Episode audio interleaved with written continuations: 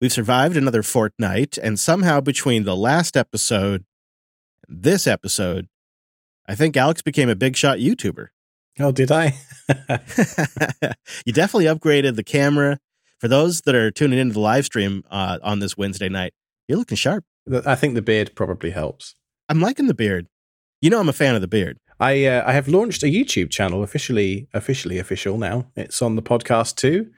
Did a video this week on Ansible and Docker Compose um, secret management. So if you find that kind of thing interesting, there'll be a link in the show notes. I, am launching it kind of as a an aside to um, a new consultancy company that I've been working on for the past few months.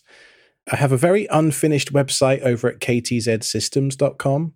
Basically, what we're going to do freelance infrastructure consulting and building cloud based solutions using infrastructure as code for other people. So if that's of interest to you, shoot me a message over at contact at ktzsystems.com. That sounds like a great idea because what you can basically offer is uh, if they no longer want to work with you, you can hand them the playbooks or whatever it is, and the next people that take over can just stand everything up they need to. They got everything. It's self documenting. They can recreate the infrastructure. It it sort of is a, a guarantee of avoiding vendor lock in. Is what you're offering. That's the idea. I mean, all of my code's been open source for many years uh, on GitHub, but that doesn't mean that everybody else understands quite how my brain works and how it all fits together. And you know, there are people out there managing stuff for the cloud so the idea is I've been working with some clients over the last few weeks who are very good in their field and they want to deploy solutions with other people.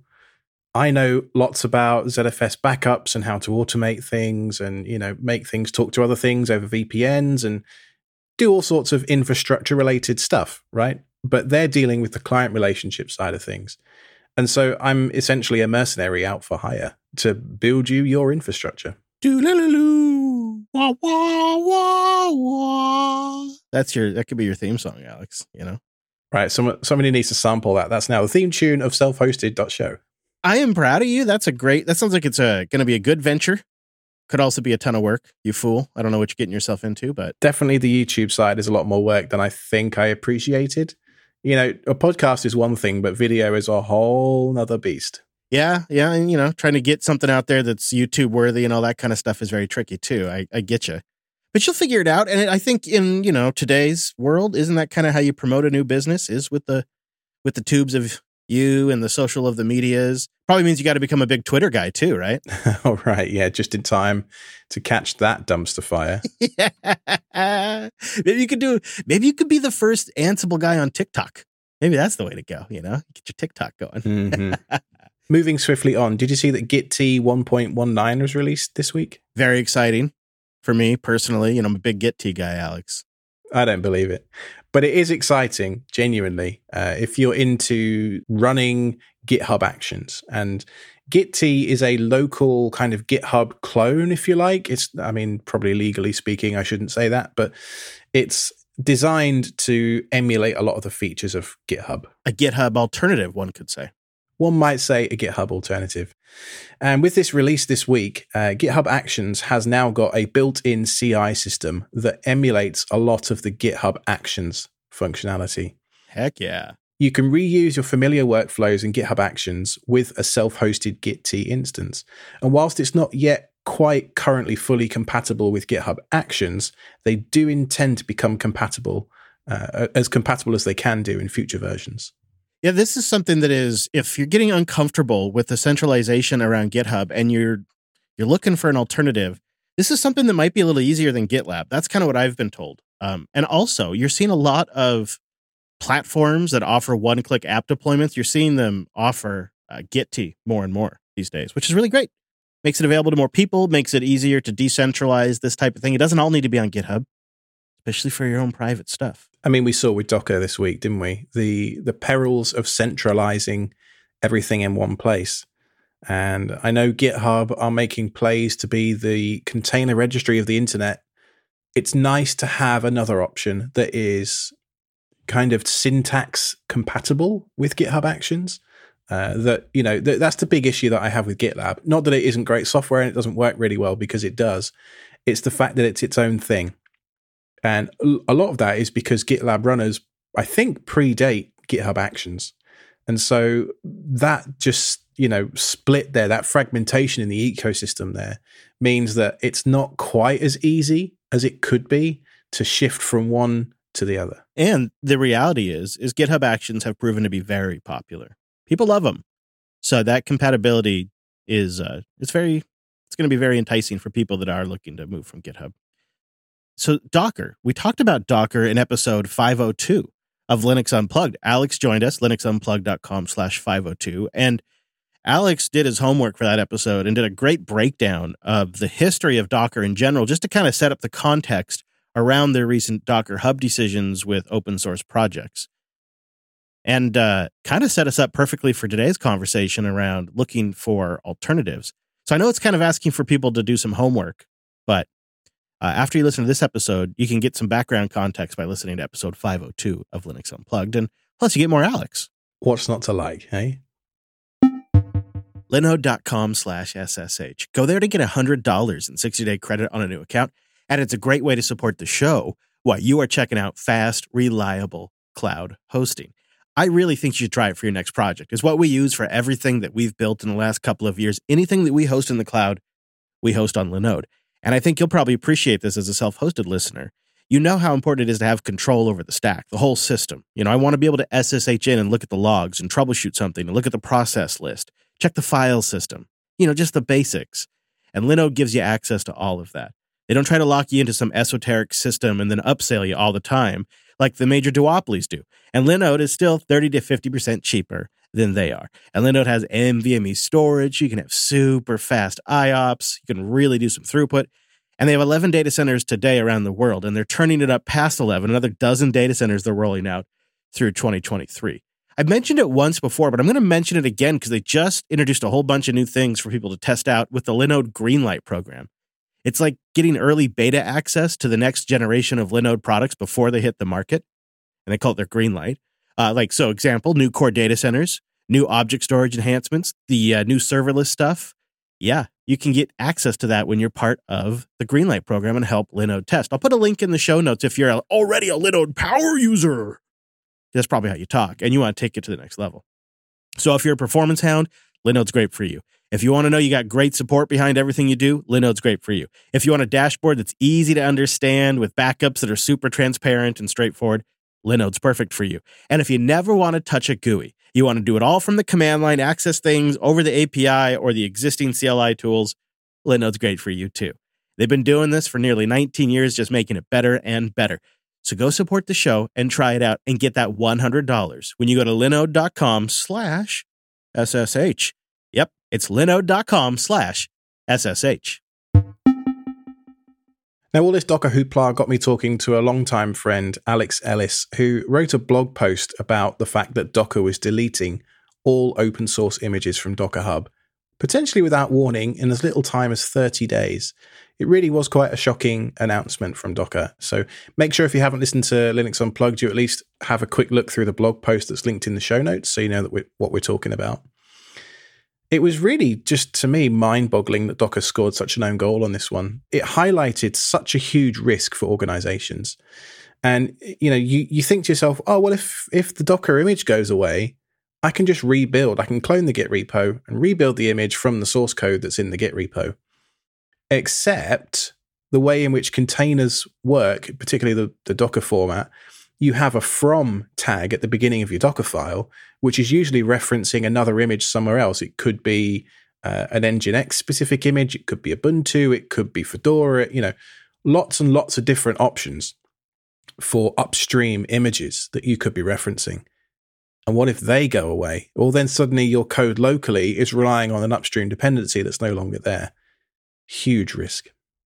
And like I said, uh, it got me chatting to an old friend, Alex Ellis, and uh, he and I recorded a short interview for the show. So here we go. So, welcome to the show, Alex Ellis, who is the founder of OpenFaaS. I, I met you, I think, a, a while ago, Alex, at uh, a, some kind of a Docker event in Trafalgar Square in London a long time ago.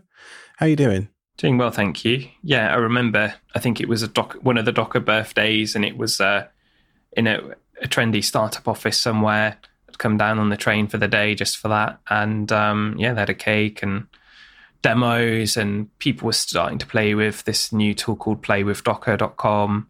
And uh, I, about that time, I was working on this idea of OpenFaaS, of being able to run functions on, at the time, Docker Swarm. It's very interesting. I think you and I also share a few hobbies. I, I noticed that you have some woodworking, coffee related products in your in your online store. Yeah, that's right. I really love um, hand tool woodworking. So if there's someone listening and they, sort of love their table saw, it's not that kind of woodworking. It's um, I follow Paul Sellers, a British woodworker.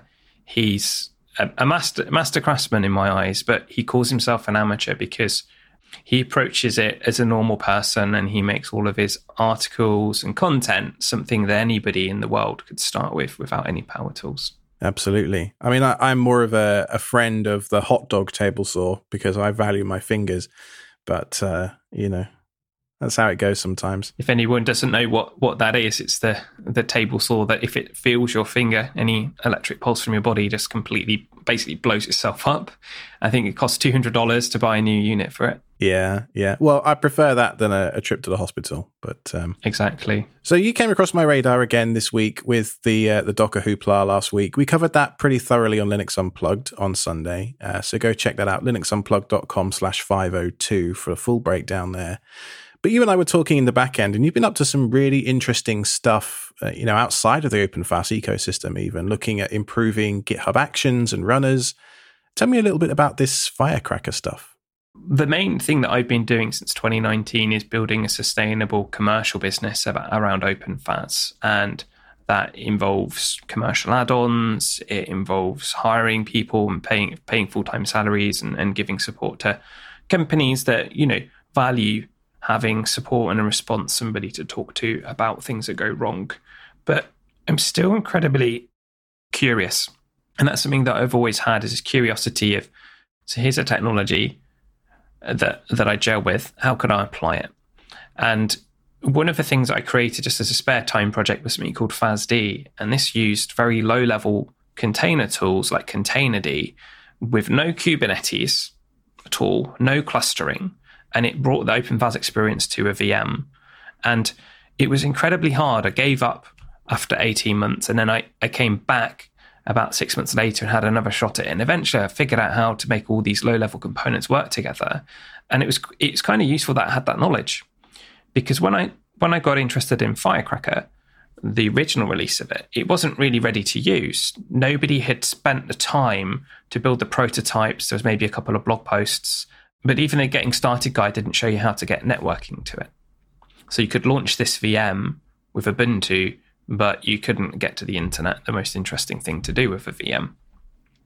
And so all of that stuff that I'd done with faasd, first of all, I was like, could we take faasd and rather than running with, with runc, effectively what Docker uses, could we have Firecracker in the backend instead? Because there's this idea that you have Docker at the top, then you have Containerd, and then you have runc, or maybe you have one of the other tools that can effectively run a VM like Firecracker, and you can just swap it and everything just works. And it turned out that wasn't the case. And so I, I kind of left Firecracker alone. And then I came back, I think, when we'd got much more into GitHub Actions. And I was finding that building Kubernetes operators was just so slow. We're talking about like a 20 minute build because we wanted to publish for ARM64 and x86. Cross compilation is slow, Kubernetes is slow, there's a lot of Go modules to download, and um, the GitHub hosted runners were just just weren't up to it. You know, or, or every time you did a commit because you missed a typo or semicolon, you've got a good 25 minutes to wait again. Yeah, and that's no good. You want to be iterating fast, don't you? On top of that, you know, trying to build this commercial company I told you about, um, we had a load of private repos and the thing about private repos is you get 3,000 minutes for free, and then you have to pay for them, the build minutes. Mm-hmm. And I didn't want to pay an unbounded cost with a new bootstrapped company, even though it might be a reasonable bill for all I know for what we use. So part of me really wanted to try and solve that problem. How could we use potentially like Firecracker VMs on a bare metal host that we already owned or had access to or credits to? and have all of the CI run there. And to begin with, I just installed all of the tools on a, a bare metal machine that I got from Equinix Metal. Tried to run my build, and the first thing that happened was obviously Docker wasn't installed. So then I went on the machine, I installed Docker, ran the build again, and then kubectl wasn't installed. So I installed that, ran the build again, and you can kind of see where I'm going with this. Until I got to where it started a kind cluster. And because I had two builds running at once, or in fact, actually they weren't concurrent because the self-hosted builder can't run more one one build at once. The first build had left some dirty state on the machine. The default kind cluster was left over. So my second build failed. And that was kind of my life for about a week, trying to get, I don't know, like 20 repos at the time to run on there, each of them falling into side effects, each of them having maybe one obscure package missing that was on the hosted runners. And eventually just got it, you know, okay and left it and tried not to think about how out of date it was.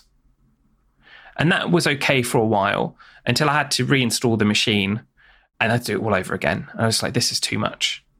I knew there was a Kubernetes operator around that um, at the time was a third party uh, community thing. It looked super complicated. It needed a whole Kubernetes cluster to run it when really we've been getting by really well with just one massive machine.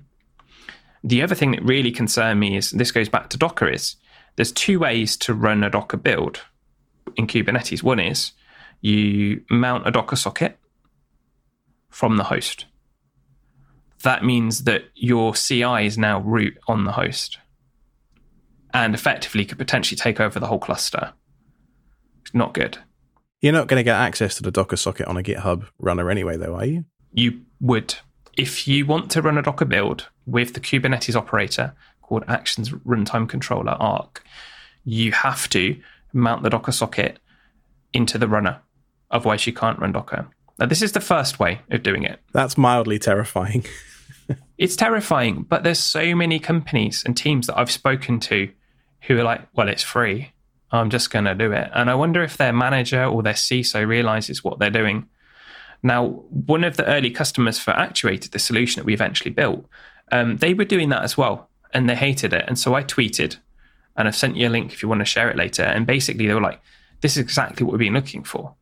Because the other thing about sharing the socket is that the version of Docker on your host could differ from the one in the build image that you've got. And that also causes problems.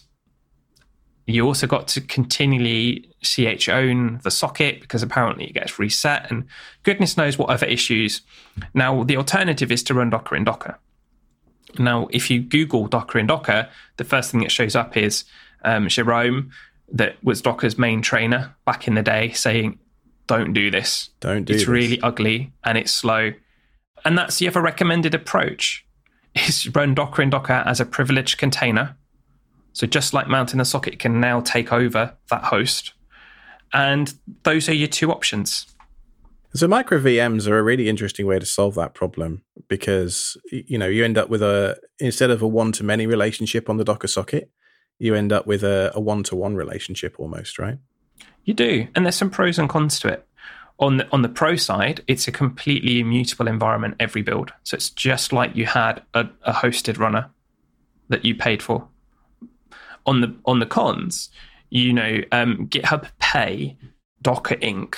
a certain amount of money to have a pull token, and I've actually logged into the runner. And if, if you look at the, the Docker config file, they've already logged in with it.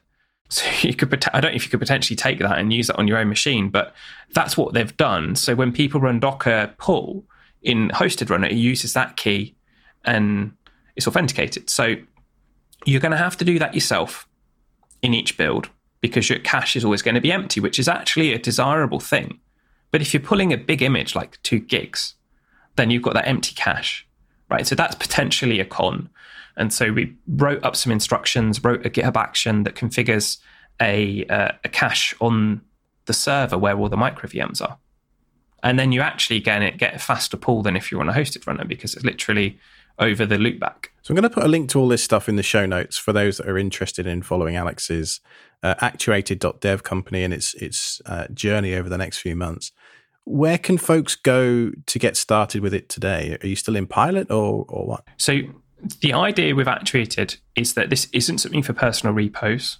It's not something for a one man band. It's really for a team of about five up to maybe 50 plus employees, either multiple teams or, or company. Now, with OpenFaaS, we tend to hear from developers. With Actuated, we tend to hear from SREs, lead lead developers, or, or DevOps leads, maybe even sysadmins within a company. And so that's kind of interesting because they tend to have money to solve problems. One company, UK based, that I spoke to a couple of days ago told me they started out on cloud build. The cost now is £5,000 per month. And previously, it was five times less six months ago. So if they're on that trajectory, they're going to be spending a heck of a lot of money in 12 months from now. Well, we could probably half that bill through a combination of bare metal with decent prices and a flat rate, rate pricing plan through Actuated. So this isn't open source. We're trying to build a business. We've got salaries to pay. We want to be profitable. And so at the moment, the pilot is fully functional. We've got teams running VMs. We've had 18,000 VMs launched already in a few months. And we're just looking for people that want to solve that problem, that know that this Docker and Docker solution is not scalable, that are happy to find some servers in their cloud or bare metal installer agent, and that's pretty much all they have to do. At that point, we, through our control plane, send jobs to them. Very good. Thanks for joining us, Alex. And I wish you the best of luck with this company moving forward. Make sure you go and check out his stuff over at openfaas.com. There's all sorts of stuff on his Twitter. You're quite the prolific contributor to this to this space, I think. Yeah, thanks. And there's a there's a bunch of open source projects as well, like k3sup, a really easy installer for K3S and arkade, a, a great way to install just CLI tools in CI. I forgot that was you. You've done all sorts of stuff. Thanks for joining, Alex. It was a pleasure to have you on. Yeah, likewise. Thanks, Alex. That was great, Alex. Thanks to the other. It was that two Alexes. That was. it, it's always a super fun time when Alex is talking to Alex. It's always mm-hmm. a good time. Yeah, he's definitely off on some adventures. So, big thanks to Alex Ellis for coming on the show. Really appreciate it. And uh, I wish you the best of luck with actuate.dev. Tailscale.com slash self-hosted. Go there to get a free personal account for up to 20 devices, mobile devices, servers, VMs, whatever it is. 20 devices, tailscale.com slash self-hosted. Tailscale is a zero config VPN that you can get up and running on your devices in minutes and it lets you easily manage and access private resources on your LAN, maybe get into your box like I have on my home assistant system. And then you combine it with nice tooling like Tailscale SSH and Tailscale Send to really get the perfect package. I think this is finally what we've been waiting for as self-hosters is taking WireGuard's noise protocol to the next level and building us a flat mesh network that we can have online all the time. And Tailscale is really smart. It's not just sending all the traffic to the Tailscale network like an old clunky VPN. It only sends the traffic intended for your Tailscale nodes over your Tailnet. That matters because that means you can leave Tailscale running all the time, 24 7, and it just works transparently when you need it. I just use my Tailnet IPs now instead of my internal IPs because no matter where I go, I know that's going to work you can easily and quickly create a secure network between all your devices, even when separated by firewalls and subnets or the dreaded double carrier net. Tailscale just works. And with Tailscale SSH, you can quickly establish an SSH connection between all your Tailscale devices authorized by your Tailscale system using those access controls. And those access controls are great. Like Alex and I have it set up so we can share certain things over certain machines and there's even tooling to audit those access controls. And the best part is it just keeps getting better and more and more useful. I've really changed the way I do my networking now. No inbound ports anywhere. None of my networks anywhere now have inbound, inbound ports on my firewall. I just do everything over my tailnet. Real game changer. And you can use it for free for up to 20 devices. It's not a limited time trial. You can use it for free up to 20 devices because the traffic's it's going between your machines directly. It's pretty awesome. Go check it out and support the show. You just go to tailscale.com slash self-hosted. That's tailscale.com slash self-hosted. So this week it's Docker Hub, right? Who knows what it's going to be next week, next month, next year? Is it time to do a jellyfin challenge, but with Podman? Hmm. You know, I've thought about this. I've experimented a little bit with switching over to Podman. It's not 100% for me, but it is pretty dang close, especially now that they have Docker Compose support. This is the first time I've used Podman properly in, dare I say, as a Red Hat employee, a year. or two. It, has been a long time, genuinely, because the Docker Compose support was um, it just wasn't there. Uh, you know, they, they had there was a dedicated application called Podman Compose, and it said it was a drop-in replacement, but in reality, it meant I had to change more than I was comfortable with. So I just went back to Docker Compose and Docker. But this time, with the Docker Hub news, I thought let's give rootless Podman containers a try. Yeah. So let's start by trying to answer the big question. Whenever I hear people talking about rootless, I always think to myself, why the F should I care? What who who cares? My Docker socket's running as root. My Docker service is running as root. So what? Well, I had a listener this week give me a simple command which uh, showed me that that attitude is perhaps a little bit outdated.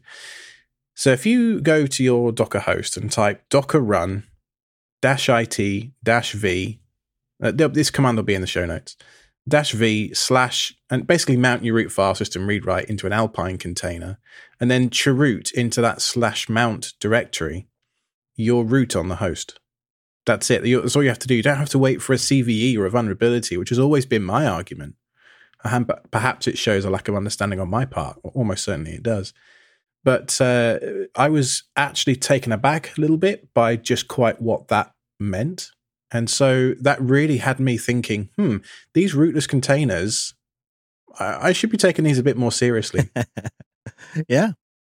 Yeah. And, you know, we had a really fun episode of Linux Unplugged years ago where we kind of demonstrated the risk of Docker as root, where we opened up the machine to the world and let the live audience SSH into the machine. And uh, yeah, it basically took a few minutes before Neil had root access to the whole system. it's just oh god, you know. And the nice thing about Podman too is Podman feels not only like it was built with like it's like very common in the community to run it rootless. So like there's a lot more community momentum around that, but it feels a little lower level to the system. It doesn't feel quite as much as like an abstraction as Docker does to me when I use it. So there's that aspect of it too. I think Docker suffers a little bit from being the first mover. Mm. Whereas Podman had time to stand back and take a look at the ecosystem as a whole and say what's needed to make this actually implement properly with the kernel and not have all of these air quotes hacks to, you know, like a, a daemon running as root solves a lot of problems. Yeah. But also creates some as well. Not having the demon is really, really nice. It is. It also just, again, because it's all kind of integrated in with with all the stuff that Red Hat's kind of focused on these days, it also just feels more native on a on a Red Hat system. It feels sort of like I don't know. And it worked great on NixOS too. When I first deployed my Odroid 3, first go around, I was using um, Podman. And then after experimenting with a little bit and having a few things not work, I decided, you know, save myself the hassle. I'll just switch back over to Docker. But now looking back at it, I kind of wish I had maybe stuck with it. So I did some testing this week on Ubuntu because that's my primary home server OS. Well, technically it's Proxmox, which is technically running an Ubuntu kernel for ZFS support with Debian user space. God. I know, right? But such that, a hodgepodge. It is what it is. Okay. Mm-hmm. Uh, yeah. And so in the package repos, I thought, cool, Podman's in there. I'll just do a you know an apt install Podman. And so I went all the way through all of my testing, ran my Docker playbook, you know, did the secret injection like I showed in the YouTube video this week, and was just having tons of errors and problems and permissions issues and all sorts of weirdness that was just not working right. And yeah, after a couple of hours, I kind of gave up and I proclaimed on Twitter that it still wasn't ready and was ready to throw in the towel.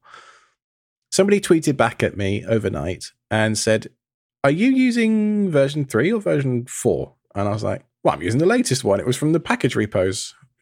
Dumb, dumb. No, I was using Podman 3. So I upgraded the next morning to Podman version 4, and lo and behold, everything just worked. I mean, literally just worked out of the box. And it was it was amazing. Yeah, I when I played around with it, I think it might have been when version 4 came out last. I don't know how recent that is, so I'm I you know, my old man memory here might be failing me, but when I played around with it, I was so impressed mm-hmm. with how straightforward it is. And you know, you can even run it on Mac OS now. Yeah, that's it's super nice what they've been doing. that's pretty incredible. There's so many little things now that have, have been worked on. Um, we were talking in the Discord just this week about Docker Hub and saying, wouldn't it be nice in the Docker client if we could put in a list of registries for it to automatically search to overcome the fact that Docker hijacked that root namespace in, in all of their clients. And what I mean by that, for those that didn't listen to LUP, is rather than type typing Docker pull uh, registry.url slash image into your Docker client, you just type Docker pull nginx. And it overrides that to actually under the covers go to Docker Hub, Docker registry.io, whatever it's called. And so with Podman, you can specify a registries.conf file and put in a list variable of all the different registries you want to search, just in a nice little comma separated list. So, did you have everything work? Sounds like things were pretty smooth for you. Like you didn't run into some of the problems that I did. Pretty much everything was smooth. I mean, because you're not root, there are some extra things you have to take care of. So, my target for the evening was to run Traefik through an Nginx container or run Nginx through the Traefik container underneath. And Traefik, as, as you probably know, mounts a Docker socket to listen for new containers that are coming and going in order for it to automatically create the rules and routers and stuff for all of its TLS automation stuff. So, first things first, to mount to a privileged port, and that is a port that's 1024 or lower, you've got to be root. Unless what you want to do is disable that, you can enable a sysctl parameter, and there'll be a link to that in the show notes down below. Uh, you need to allow privileged ports to be bound by unprivileged users. It's not difficult, it's just something you've got to do. The next thing is you've got to enable the Podman socket. Now, this is for Traefik, and this is also for Docker Compose. Mm-hmm. So you can still use Docker Compose itself. It's not a different project. It's not Podman Compose. It's literally just the actual Docker Compose binary. Because it turns out when they built Fig originally, which was the precursor to Docker Compose, they were just using APIs, public APIs in Docker. And so what Podman have done is reverse engineered those APIs, put them into Podman, and now Docker Compose just speaks to those directly. It's pretty slick. It is. So you need to enable a socket. And, and my issue was uh, just out of habit, I enabled the socket as sudo. So I did sudo systemctl enable podman.socket just out of habit. Turns out that means that Podman was running as root. So even though I was running all my commands as a user, Podman or Docker Compose, technically speaking, not Podman, because this was the other confusing thing. When I ran Podman run Nginx, the web server was running as my user. And when I ran Docker Compose run, it brought up Traefik and Nginx underneath as root. And I was like, what the F is going on? This doesn't make any sense. So it turns out what you've got to do is enable the socket as a user service. So systemctl uh, dash dash user something something. Link in the show notes. And as soon as I did that, everything worked exactly as you would expect. You need to then export an environment variable just to tell Docker Compose where the socket is. Docker underscore host is the variable. Uh, super simple. Again, there'll be a link to a blog post explaining all of that in the show notes. It's a very homework heavy episode, this one, but uh, it's very difficult to explain some of these technical concepts audibly sometimes. So, you know, documentation is there for a reason.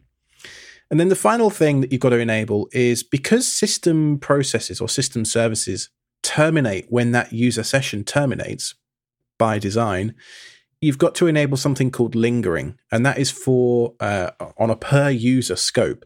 So what you're probably going to want to do in the long run is create a dedicated Podman user or a dedicated container user, enable lingering and enable a socket for that user and then have that running in the background so that your your user's user logs in and just does stuff normally, and then you can use su to change to that other user if you need to.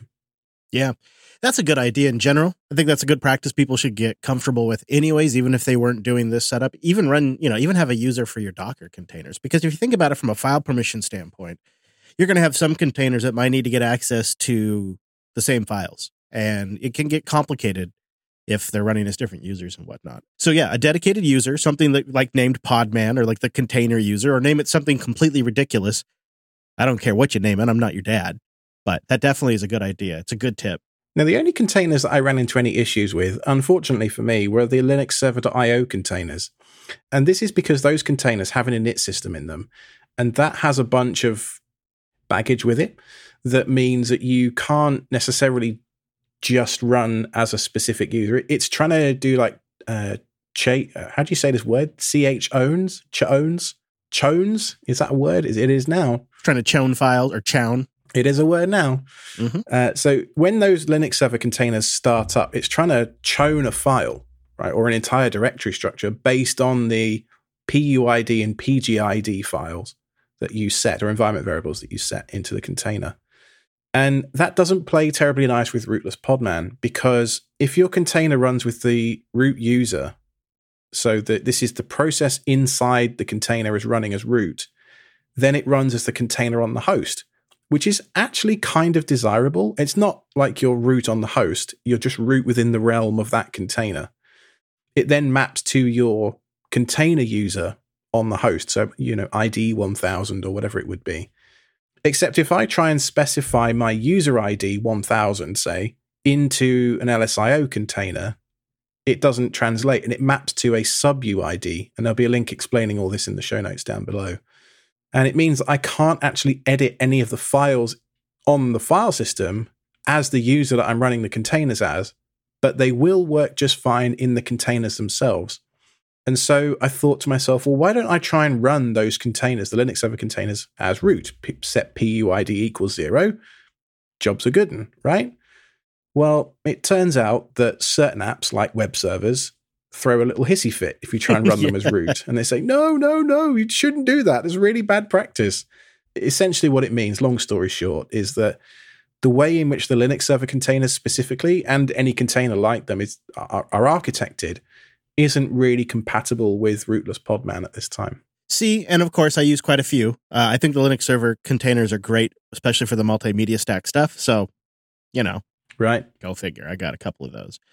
Nice discovery, though, Alex, because you give me a lot to work with here. I think I could get it working just based on kind of this poking around that you've done here. Well, I do plan on making a YouTube video about it, of course. Now that's going to be the follow up of everything in the podcast. Right. There'll be a podcast and a YouTube and a blog post and a tweet and a toot. It's going to be a bit much, Oh. but uh, I'm having a hard time keeping track of it all. yeah, me too. We'll see how it goes anyway.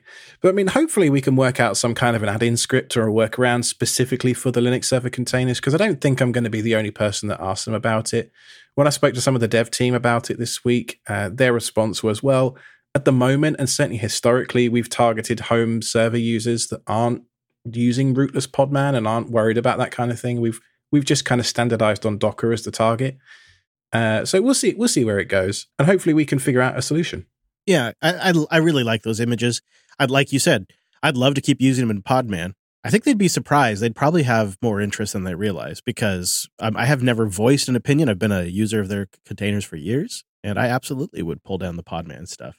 Well, it would make it more compatible with Kubernetes and, and stuff, not just Podman as well. So it's it's definitely worth investigating. I'd love to get some boosts or some emails from some listeners out there that have made this Podman journey. You know, there's some people listening like, "Yep, all in over here." So let us know how it's been going. Yeah.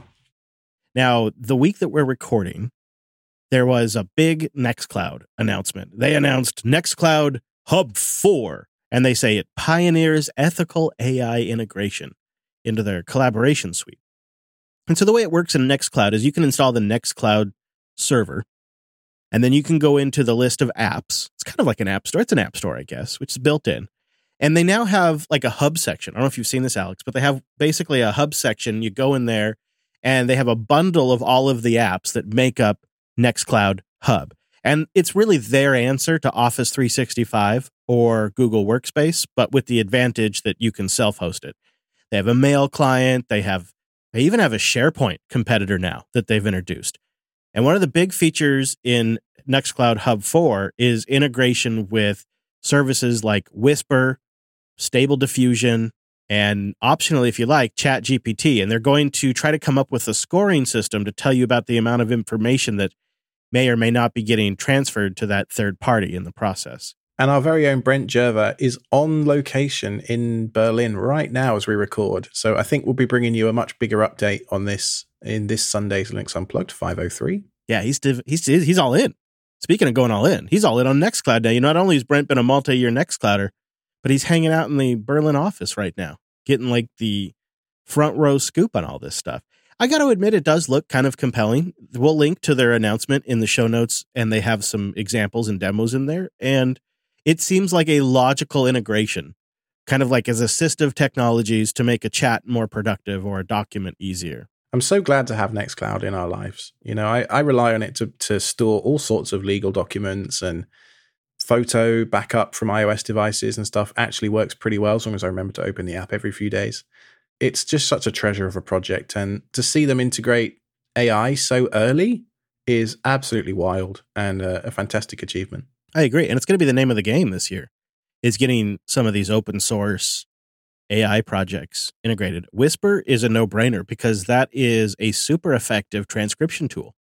And so you can have it transcribe voice messages. They're, they're adding a new voice note, note tool that you make a voice note and then it uses Whisper on the back end to transcribe it. I too, Alex, am, am more hooked on Nextcloud than ever. I mean, as you know, I'm an Android guy now. I got my Android phone, as you know, because I'm an Android user. You you have mentioned it once or twice. And the entire back end for that Graphene OS device is Nextcloud, like entirely. The contacts, the calendar, um, the notes system, backups go to Nextcloud.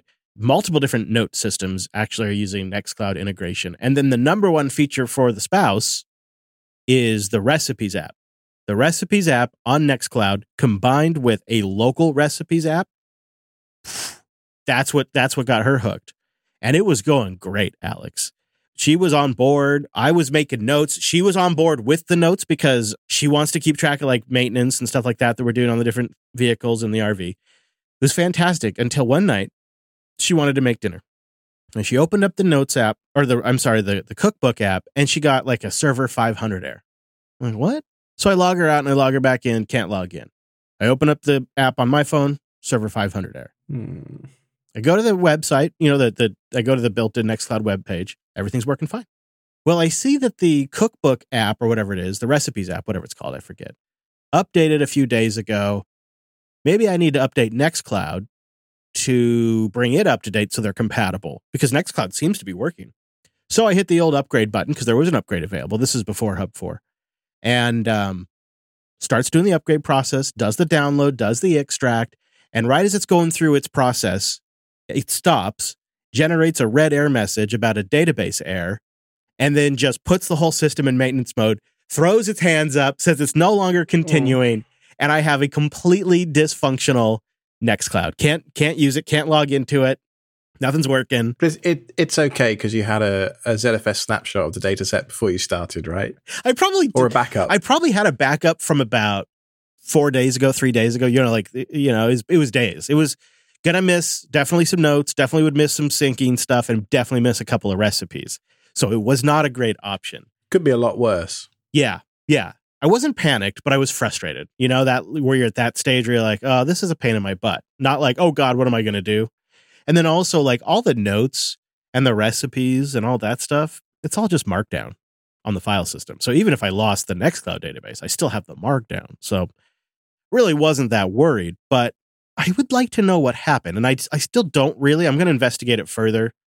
It could be a power outage because we had our, you know, Jupes is basically a moving UPS, but we had a we had an inverter issue. Actually, we had a surge protector issue. Our surge protector died in the line of duty, but it caused the power to go out for a little bit. And so the server went down and then came back up and then went down again pretty hard.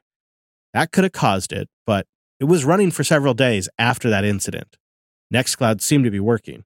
In fact, everything seemed to be working except for the recipes app. So it could have been that something broke in this in the SQLite database during the upgrade. I found an issue on the Nextcloud GitHub. I found several issues where there is essentially something that Nextcloud was inserting into the database that SQLite doesn't support in one of their updates. So it could have been that. And they had to issue a follow up update to solve a problem that was affecting users of SQLite databases. And Nextcloud in the admin interface makes it clear that you shouldn't use SQLite. I was using SQLite because I'm one user with, you know, it's like one, we have 1.5 users on this Nextcloud. So I thought to myself, well, SQLite can handle that. But what I didn't appreciate is the Nextcloud project isn't building with SQLite in mind. They're building with more common, more robust databases in mind. And if you're going to use Nextcloud in production, you really should move off SQLite because it seems like it, it may have been broken by upstream. Like they just put, they added, it was basically a regression that they had to take out. And I got caught right in the middle when that was floating out there in the updates. That could be what happened too. I'll admit, when you messaged me, I, I raced to my source code to go and check what I'm doing. yeah. Thankfully, I a few years. I mean, I've been running my Nextcloud. This instance I install in London, so it must be five or six years old now or something. And uh, I use MariaDB, MySQL underneath, and it's been, you know, I hate the phrase, but it's been solid as a rock. All right. That's good to know. Yeah. I was really just trying to avoid the work um, because it's never bitten me before, but now I know. So, you know, we had to do like, uh, I, first of all, it was down for a bit, which sucked and definitely reduced the spousal approval factor. And then had to run a SQLite repair against it. And then got Nextcloud out of maintenance mode by by getting into the container like you have to do, and then executing OCC own cloud command line client OCC on Nextcloud and getting it out of maintenance mode and basically recovering Nextcloud on the command line using a command line PHP tool, which thankfully they include.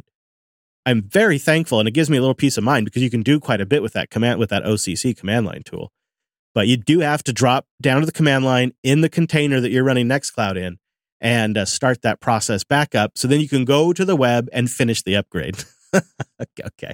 And yes, I am running a Docker version where you update it via the web app. It's that's actually how it works. You up, you update the container and you actually update via the web app as well.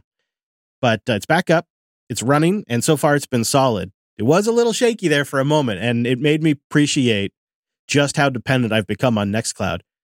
Um, I'm really, really thankful because what it's done is it's given me a base to build all kinds of stuff phone tracking notes my favorite map locations i have a i have an app that just simply i'm wherever i'm at it just saves that location in a database on nextcloud and then i can pull all of them up as a list and i can export them out as common mapping formats it's so just like little stuff like that i've built infrastructure that i used to have to use google or apple for it's great so you've got a piece of proper infrastructure now to look after. You, yeah. What are you going to change? Are you going to migrate to MySQL or just yeah hope yeah. it doesn't happen again? Or no, I got to move databases, and then I'm going to make sure that the snapshot actually goes off site too, because I realize that's the other thing is I have backups, but I don't know if the snapshots are going off site. I have backups of all the data, but I don't know about the database. I'm a huge fan of having each application have its own ZFS dataset, and then I use Jim Salter's Sanoid tool to automate the snapshots there. But you could just as easily do it with any other, you know, rsync or rsnapshot tool as well if you want to just do the files. Autorestic's another one you could do. And then you could back it up to an S3 object store, because I know you're, a big fan of S3 uh, related storage. So we'll put a link in the show notes for anybody that's looking to migrate from SQLite to MySQL. I have a feeling there's going to be a lot of the audience members do what I did and look at their Nextcloud deployment and realize, oh, um, yeah, that's right. I did push that technical debt down the road a little bit, and mm-hmm. perhaps I should take care of it. So, yeah, learn from Chris. Not only is it sort of underperforming using SQLite, right? You're going to get better performance if you move to a more robust database, and that's nice. But what I have learned, and I'm sure they didn't, they won't do it again for a long time. But what I've learned is upstream development on Nextcloud isn't catching and testing and building everything with SQLite in mind. And that's what I think bit me this time. Could be the power outage thing, so I have to make that caveat. But having read the issues on their GitHub, there's multiple instances of people having a very similar error, maybe a slight difference, but very similar. And it was all solved by a patch that they issued. Belkin announced this week they've taken a big step back from Matter. Did you see this? Yeah, this is, I think, what you and myself too were kind of concerned. And this is the the key thing about everybody using the same protocol and the same standards is they said, you know, we're going to pull back until we can quote find a way to differentiate. And I think that's the big issue that always drove these vendors to building their own proprietary home protocols. That's why we've been in this really since the 90s. People coming up with proprietary home automation protocols and communication standards because they want to differentiate. But the the thing about Matter is it was supposed to address the fact that okay, you had 25 plus years to try to get it right and you haven't. So now we're all going to work together and we're going to innovate in a different layer, not at the communications layer. And I can get behind that, but it seems Belkin, aka Wemo, doesn't like it. Which what are they going to do? Stick to Wi-Fi and use their own proprietary apps and stuff? That's just going to feel like old crappy technology. Yeah, I think all it does is it endangers my uh, my likelihood of buying another Belkin device moving forward, which was the likelihood was pretty low anyway. So I'm not their target market. I just hope that other manufacturers don't follow suit. All right, we got some boosts into the show, and to keep runtime down, we're going to do the top three boosts this week. But thank you everybody who supports the show. As the network navigates 2023, support for the productions from our members and the boosters, I think, are going to matter more than ever. And the hotel guy is our top booster this week. Get ready 132,222 sats. It's one of your countrymen. He says, Hi from the UK, longtime listener, first time booster. Here's my origin story. I started to, listening to Alex after he was on the Home Assistant podcast. Hey, Another one. Jeez, I should go back on that podcast. yeah, let's give him a plug, the Home Assistant podcast. Since then, I subscribed to everything along with Joe's family of shows, and I'm a Jupiter Party member too. Uh, I thought my first boost should be into the show that hooked me to the network and was going to do this for episode 100, but who has the patience? Keep up the great work. JV team, incredible content, production, and community. We'll, we'll always accept another boost for episode 100, you know? That's true. That's true. Uh, Thank you for being our baller. I am Jarut comes in this week with 65,152 sats. Uh, he echoes something that several boosters and uh, commenters and emailers and matrix people were talking about this week. People loved your diagrams and your schemas. They said, well done. Um, they want to know about a dual carrier OPNsense box to follow. Hmm. So yeah, did, so did you stick? Did you keep that extra network connection you were trialing from T-Mobile? Yeah, I'm going to keep it just for the next few months, I think, and uh, it, it's working fine on the the VLAN that I talked about. Another question that we had was, what software did I use for the diagram? And I used Draw.io for that. Poverty Panda did the initial run, and then I just modified it from there. I actually used to use Keynote on the Mac for a lot of diagrams before, believe it or not, because a lot of the tools for moving images around and connecting lines and stuff on, on the Mac at least, it's really nice. But Draw.io is, you know, browser based. That's a nice upgrade. And you can use it on other systems. Well, there is that. Yeah. uh, okay, so he wants to also know uh, have you played around with IPv6? Do you deploy it or use it? He thinks maybe us geeks should be pushing it eventually so we can a- end the dreaded carrier grade NAT tyranny. No, I hate it. Go away. Leave me with my IPv4 addresses that I can at least remember. And to be honest, do we really want every device in the world to be publicly routable on the internet?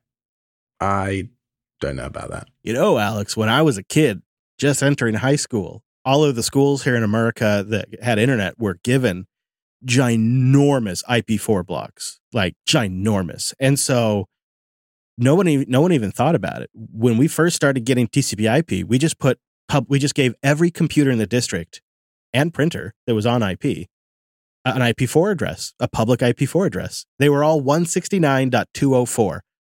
And then we had a huge range after that from basically like, I think from like, I think we had 169.204.110.